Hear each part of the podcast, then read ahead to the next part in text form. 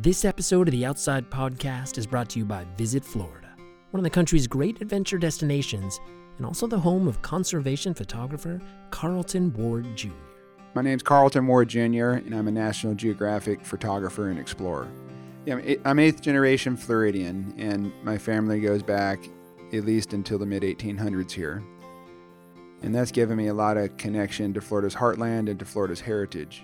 Carlton grew up on the Gulf Coast, and after leaving to travel the world as a photographer, he realized that some of the greatest adventures he could find were in his own backyard. I kind of fell in love with wild Florida and had a chance to, you know, wander among the mangroves and wade among the salt marshes and look at the osprey nest and, and get a sense of the adventure that waits out there. You may not know it, but public lands cover huge areas of Florida. In addition to stunning national parks, there are 175 state parks. Thousands of species live here, including endangered black bears and panthers. In an effort to help preserve this incredible wilderness, Carlton helped establish the Florida Wildlife Corridor. And it's the largest protected mangrove ecosystem in the Western Hemisphere. It wraps the entire southern tip of the state. It's the area where you have the Everglades Wilderness Waterway. It's a 99 mile canoe trail where you can start in Everglades City and end in Flamingo. In addition to that, once you get into North Florida and Northwest Florida, it has the highest concentration of freshwater springs in the world. Amazing places to dive and to snorkel and to get a literal lens down into the underground aquifer, which is this river system that flows beneath the feet of most Floridians. Wherever your Florida journeys take you, don't forget your camera. I think the light here is unrivaled anywhere in the world. And I'm a person who's been fortunate enough to see a lot of beautiful places from the Amazon to the Congo to East Africa. To me, it's one of the most beautiful places on earth. Learn more about the many kinds of adventures that you can find in the Sunshine State at visitflorida.com/outside.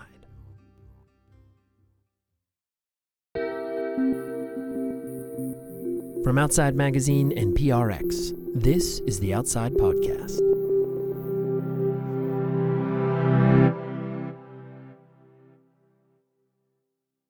Have you ever met someone who always has great stories to tell? I have. My name is David Kushner, and I am a contributing editor of Outside Magazine. This is Michael Roberts, and I'm David's editor. Over the last seven years, I've had the unique pleasure of working with him on a string of features that stand out for being, well, let me just describe a few. In 2013, he did a story about a blind man who hunted down icebergs in Alaska to make vodka. Really. Then he did a piece about a tourist who became a kind of folk hero in Iceland after his GPS sent him hundreds of miles in the wrong direction. Last fall, he wrote about the first ever treatment center for video game addicts. And now comes today's story, adapted from David's most recent Outside feature, which had him investigating a bizarre crime in one of the most out of the way places on the planet. It's an unpredictable tale, to say the least, and it's ultimately about the ways humans try to escape problems, and how that's become impossible in the modern world, where, as we've learned in a really scary way over the last several weeks, we are all very closely connected. Producer Alex Ward crafted this episode, which begins with a fairy tale. Kardemommeby er en ganske liten by, og den ligger så langt borte. Cardamom is only a little town, and it lies so far away that almost nobody knows about it. Just you and me and a very few others. This is the beginning of a well known children's book from Norway called when the Robbers Came to Cardamom Town. If you grew up in Norway, there's a good chance you've heard this story. It was first published in 1955, and it's been passed down through generations ever since. Oh, yeah. Yeah. This is, uh, I would say, top five books of passing down in Norway. You know, you guys have your Disney and stuff, but we got Kardemommeby. That's Ingvild Kosen Montgomery, she grew up in Norway, but now lives in Portland, Oregon, where she volunteers at a local Norwegian cultural center. As a mother of two young children, she introduced them to the book as soon as they were old enough. So you read it many times when you're, you know, six, seven, eight, and then you become a parent and you read it again, and it, it means different things. Um, so it's been a fun journey to read it again. The book is set in the fictional town of Kardemommeby, located in a fantastical faraway land suited for a children's story. Kardemomme er en nokså merkelig by. Cardamom is a rather remarkable town, and a lot happens there that doesn't happen anywhere else. For example, donkeys and camels walk about in the streets, and even an elephant or two comes ambling along now and then. It's an idyllic place where everyone gets along and has their role in the community. There's a butcher, a baker, police inspector. There's even an old bearded man named Tobias, and he lives in a big tower, watching the skies to give weather forecasts. All are going about their merry business as they have for years, until one night when three robbers show up, singing their song about stealing. Vi må, og det som vi behøver. Nå ligger mørket over land, i byen sover alle mann. Så drar vi av gårde med sekker og spann, både Kasper og Jesper og Jonathan. Badly in need of food, the robbers descend into Kardemommeby in the middle of the night. They break into the butcher shop and steal the finest cuts of meat. When the town wakes up the next morning and discovers the crime, the ever peaceful community is thrown into turmoil over what to do. They're not prepared for dealing with this kind of stuff, and who can blame them? Nobody thought the perils of the dangerous world would ever reach Kardemommeby, a little town that lies so far away that almost nobody knows about it.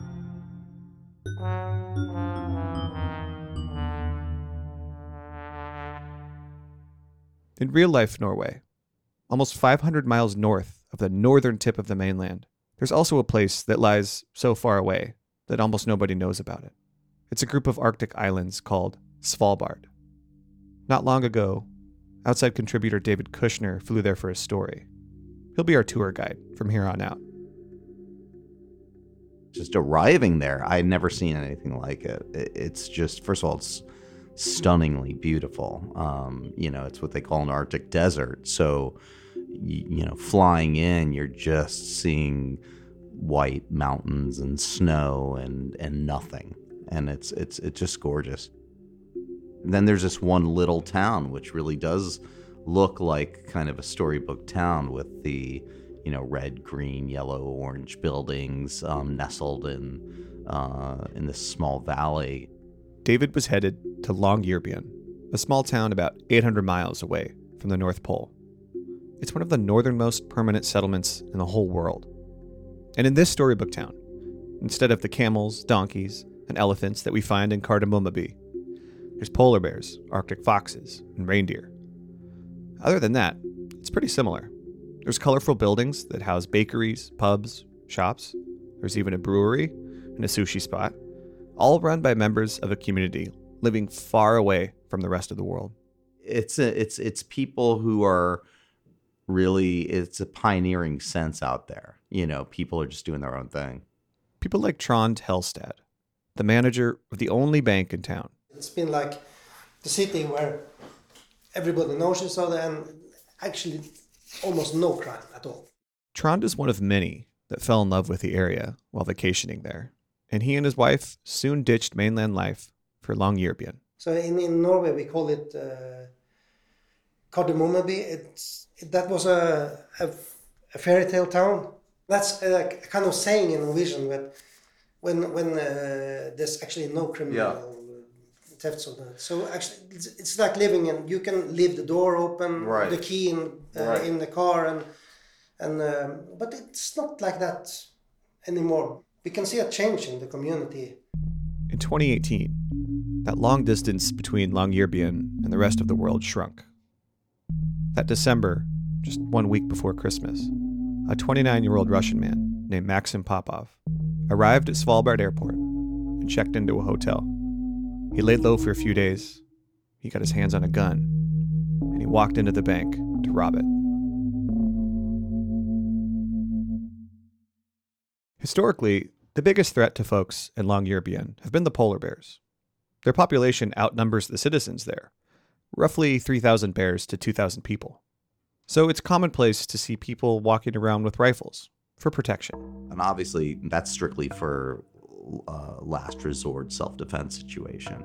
So it's just something you need, and it's very rare that anybody is going to use one, and very, very rare that a polar bear gets shot. It happens, but not that often.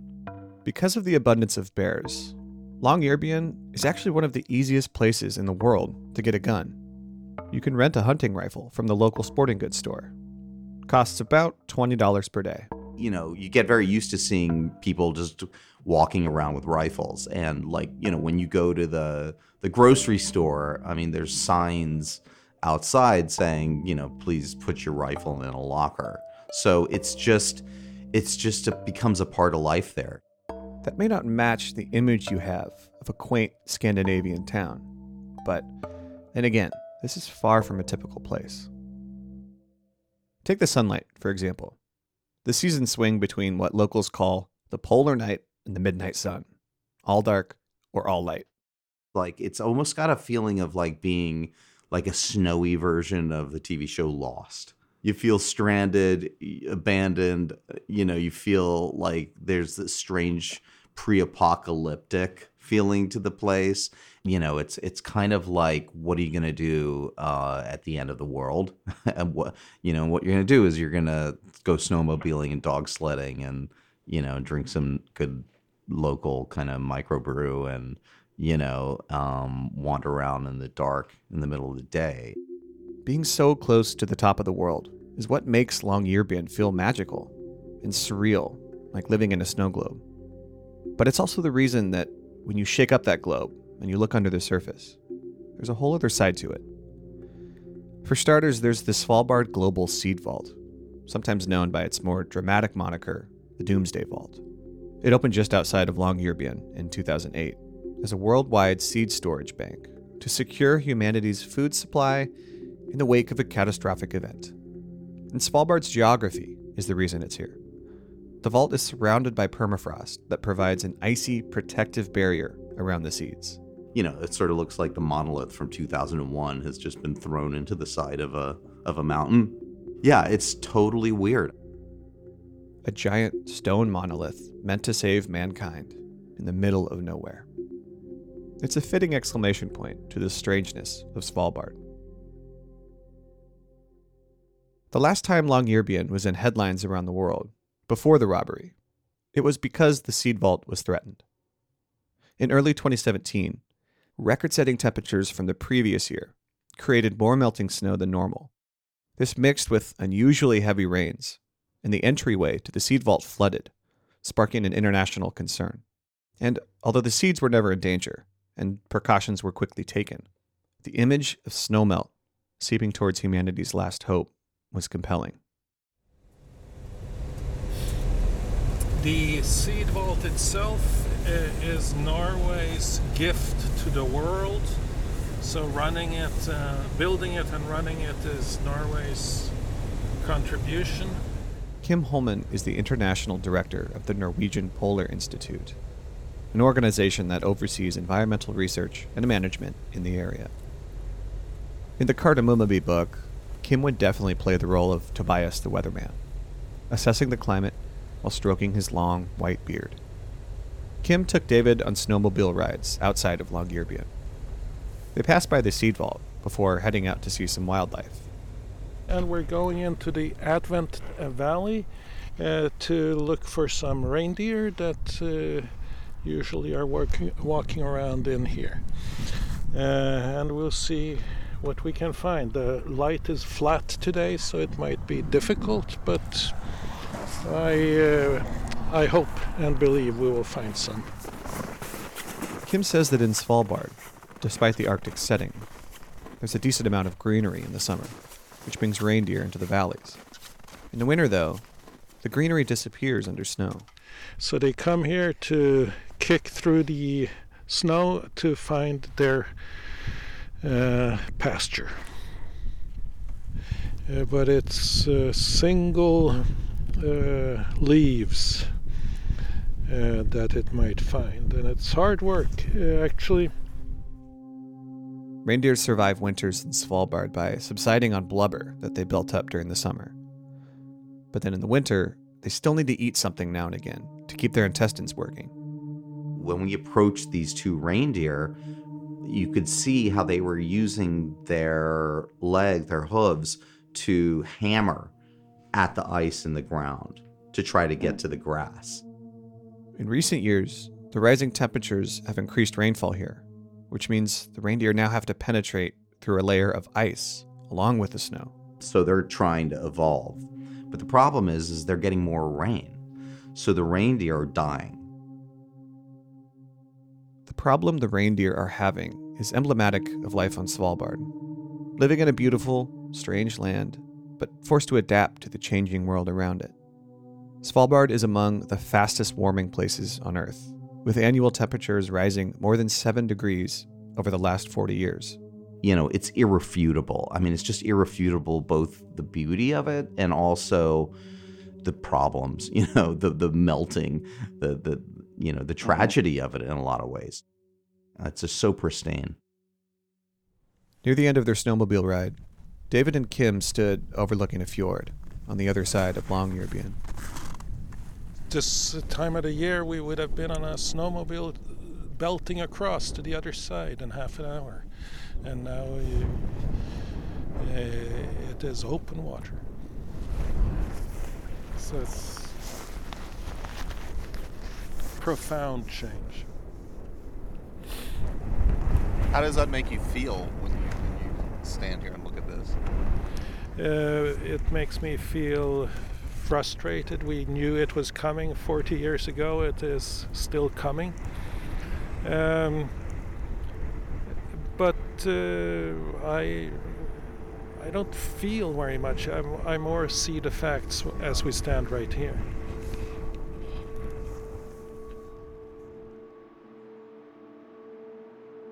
Long ago, before Longyearbyen was dealing with rising temperatures, it was a place of utility, not much else. For over a century, it was a coal mining outpost. Before that, it was a base for whaling and hunting expeditions. Eventually, an airport was opened in 1975, and tourists began flying into the region. Nowadays, tourism accounts for the majority of Longyearbyen's economy and employment, with over 100,000 annual tourists in recent years, arriving year round by airplane and cruise ship.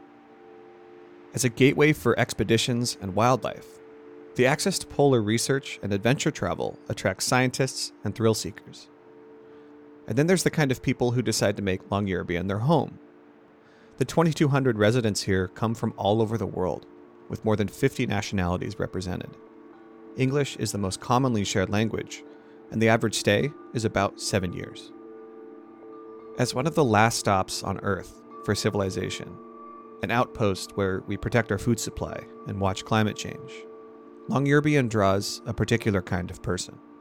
It just seems to attract people who are either running to or away from something and can't really get any farther. It, it does have a doomsday reality that's going on there, so you know, put whatever adjective you want to describe it, whether it's magical or bizarre or just strange, you know. There's something about this place and and that was really ultimately the realization that you know, Maxim Popov was just another person drawn to this unusual place for similar similarly apocalyptic reasons. We'll be right back. Earlier, we heard from National Geographic photographer Carlton Ward Jr., who believes that Florida has some of the most amazing wild places on Earth. People expect seagulls and pelicans, but they don't expect bears and panthers in these truly wild spaces that provide their homes. Carlton has had some memorable encounters with Florida wildlife, but none tops the time he spotted a panther at close range inside the Audubon Corkscrew Swamp Sanctuary and it was the only time I photographed a panther with a camera in my hand. So that was, bar none, the most exciting and riveting experience I had with Florida wildlife was to stare into the eyes of this female Florida panther as she stared right back at me. It was the tawny gray color of her hide that blended in almost perfectly with these cypress trunks, and this piercing yellow green color of her eyes. Florida is home to the only known breeding population of panthers on the East Coast. Only around 200 of the wildcats remain, and their survival is due in large part to the lands that have been protected as part of the state's conservation efforts. So, you know, my hope is through telling these stories that it can inspire people to get out and make their own stories. One of the best places to have your own Florida wildlife encounters is in the Everglades, where you can get close to nature through airboat rides, swamp walks, cycling on the Shark Valley Trail, and camping on a raised platform called a chickee. Learn more about the many adventures to be had in this one-of-a-kind destination at visitflorida.com/outside. Maxim Popov, the robber that came to Longyearbyen, arrived in December of 2018. David wasn't able to talk to Maxim for this story, so we can't know what was going through his head at the time. What we do know is that he traveled here from his home in Volgograd, an industrial city in southwest Russia. He was 29, single, and unemployed. For reasons that I, I I couldn't quite figure out, he had become suicidal. I mean, I know that he had lost a job, and and um, I think that that was a big problem, his unemployment, um, and he had been gotten to the point at which he wanted to take his own life. To do that, Popov wanted to get a gun. And in Russia, that's a difficult thing to do, which is presumably why he turned his sights towards Longyearbyen. It's a popular tourist destination for Russians, so it's likely he'd heard about the place before. He knew that that you could get a gun, and he figured this is a good place to go in my life, um, and that's what he went off to do. After some 18 hours of travel, Popov found himself in Longyearbyen. He was there in the time of year called the polar night, when the sun never rises above the horizon. He checked into his hotel room and proceeded to spend a few days exploring the town. Before leaving Russia, he'd filled out an application for a gun rental, and eventually, he went to the sporting goods store to pick it up a large rifle capable of taking down a charging polar bear. The clerk showed him how to use it, and Popov walked out with a gun slung over his shoulder, just like everybody else. Back in his hotel room, Popov mulled things over. He was far from home, in a strange place with no sunlight. He finally had his gun, but now, faced with the moment he'd been thinking about so much, he lost his nerve. We don't know what made him change his mind, but for whatever reason, he didn't want to die anymore. But he also didn't want to go back to Russia. So what's he gonna do? And he decides, I need to get help. I'm I'm depressed. I'm suicidal. And again, you know, this is not this is not rational a rational mind here. So um, rather than walking into somewhere and saying, "Hello, I need help," he decides he's going to uh, rob a bank. Over at the bank, the manager, Trond Helstad, who we heard from earlier, was sitting in his office with his morning cup of coffee. So what happened? Like you were sitting here and it's pitch black outside. Can you? Yeah, yeah, yeah. What happened? It was 21st of December, kind of quiet time. Uh, this man come, came in. I didn't uh, notice him at all. And then he had the rifle in his hands. And the first thing I said to him, you have to leave the, the bank with the leave the weapon outside because you don't allow to. You're not allowed. What did he look like physically? Yeah, a big guy, kind of nervous. You could see that he was warm. He was wearing thick clothes, and he, was quite calm. He didn't uh, do any dramatic things. Trond thought Popov had simply come into the bank while absent mindedly holding his rifle. Instead, Popov spoke in English the words he'd been practicing.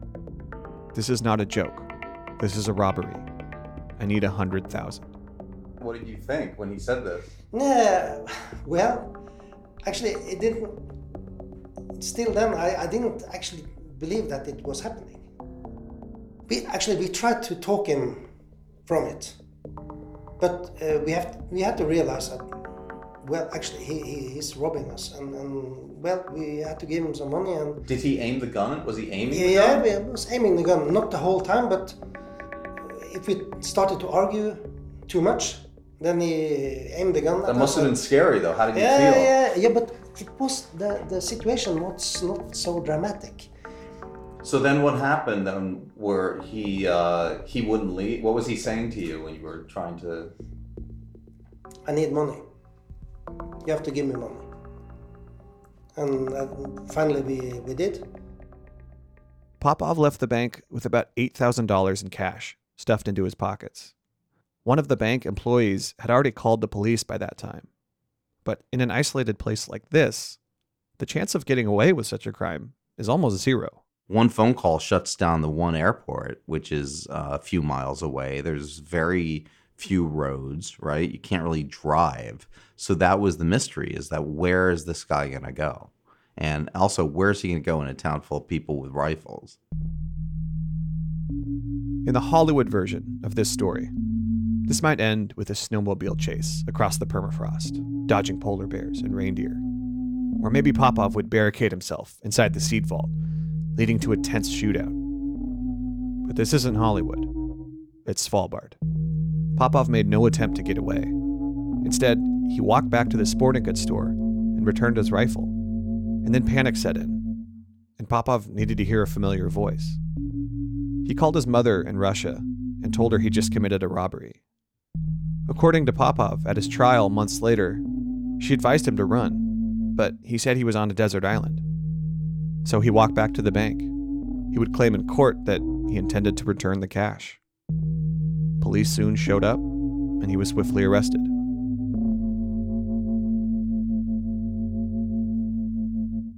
It was as if the robbery was some bizarre daydream that came and went.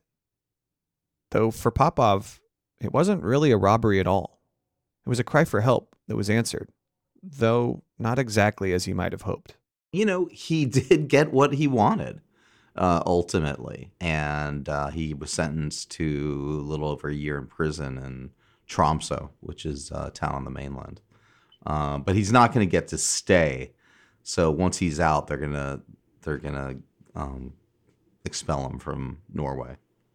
And uh, so I think that he as a character was not that different from a lot of other people. I mean, obviously he was, you know, struggling with perhaps um, mental illness or certainly depression, but you know, he had his own reasons to go to this far-flung place. As for Trond Helstad and the residents of Longyearbyen, the incident was kind of a menacing omen for what's really happening underneath this fairy tale place. What people told me was how it, it did shatter the snow globe that they lived in. You know, it is like the feeling was this doesn't happen here. And actually, just anecdotally, I mean, there are people who are saying that now there's been this, uh, there's been this kind of uptick in petty thefts and things of that nature. You know, I mean, Trond, he specifically said to me, it's like the big cruel world is coming to town. Um, which, you know, I, I think that that's true both in terms of the, the, nature of this crime, but it's also just kind of, I think, the big cruel reality of, of climate change and how it's impacting this place. It's easy to interpret Popov as a chilling, real life manifestation of the robbers in the Kardemommeby folktale, an idyllic yet strange town suddenly upended by a crime they didn't see coming. When I talked to Ingvild, the woman that read us bits of the book at the beginning. She nodded politely when I explained the connection between the book and the robbery in Longyearbyen. Oh yeah. All right, robbery, that that makes sense. How it's a slow town and everyone knows everyone, everyone is nice and no one expects anything. Uh, and that is a good comparison, but but there might be different ways of looking yeah. at this story in connection to this book. because It's an amazing book. What she was trying to tell me was that if you aren't focusing on how the Kardemommeby book ends, you're missing the whole point. So let's pick up from where the three robbers are finally caught stealing meat and bread. The police inspector catches them, but doesn't want to arrest them since they were just hungry. But the town decides no, there should be some punishment, so they go to jail. But then the community begins cooking meals for them and keeping them company in jail. And soon the robbers feel like a part of Kardemommeby. So they really appreciate this. And it turns out one of the robbers can play an instrument. And the community finds this instrument for him And now he plays and he has a concert. And so they're finding their self worth again. And then there is a fire in the tower where the weatherman Tobias lives. And the three robbers get to be the hero of the of the day. They save the animals in the top of the tower and they put out the fire. And the whole town celebrates the robbers now. So they're the heroes of the story, even though they ended up or started out being the bad guys. Now they're the heroes. What I was thinking was uh, the robbers in this book, they're longing for community, and they're not really that evil. They are hungry and they don't have clothes. And sure, maybe there's a reason why they don't have a job and maybe they're lazy and stuff, but at the end of the day, they're not really that bad. And as soon as they get in jail and they create some friendships in jail and they have some kind of purpose and they clean up and they turn into be these three great guys. And that's kind of all they all they needed was a little bit of uh, help to get back on track. But all they knew was how to go to town and steal a sausage because they were hungry. and then maybe they took some candy because who doesn't like candy, right? Today, Maxim Popov sits in prison on mainland Norway. He'll likely be released sometime this spring or summer and sent back to Russia. Will he emerge from prison feeling healed, like the robbers in the book? Only time will tell, but one would hope that he does. As for Longyearbyen and what the future will bring for the people there, that's a more difficult question. Sure, they'll recover from the robbery and move on, but the town is changing no matter what. Popov's crime was a sobering reminder of the real threats encroaching on this fairy tale town, the kind of magical place that might turn robbers into heroes. Og vi har trommer og trompeter hvis du trenger til en dans, og Kardemomme byorkester spiller nesten uten stans. Hurra, hurra for byen vår. Her vil vi bo i hundre år. You're welcome.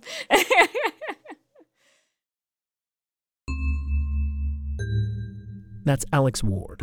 He produced this episode, which was edited by me, Michael Roberts, with music by Robbie Carver.